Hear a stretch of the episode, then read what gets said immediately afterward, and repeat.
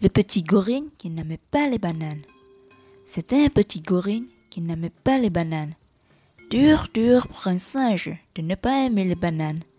Sa maman avait tout essayé.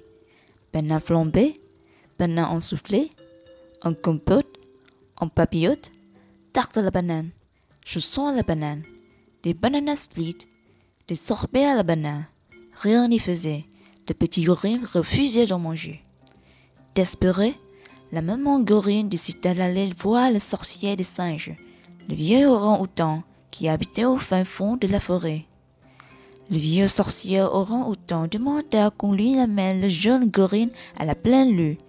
Toute la nuit, secondé par son apprenti le jeune Oustiti, il utilisa toute sa médecine. Danse, chanson, peinture, décoration.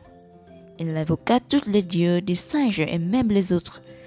Au petit matin, épuisé, il fit venir les parents du petit gorille et leur dire Demain, amenez votre fils sur le gros rocher jaune qui est au milieu de la rivière Utabanana.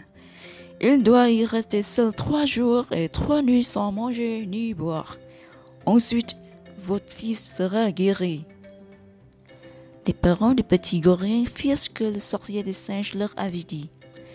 Le jeune gorille resta trois jours et trois nuits tout seul sur son rocher au bord de la rivière Utabanana. Le matin du quatrième jour, les parents vinrent chercher leur petit. Fou de joie, le jeune gorille se jeta dans les bras de sa maman.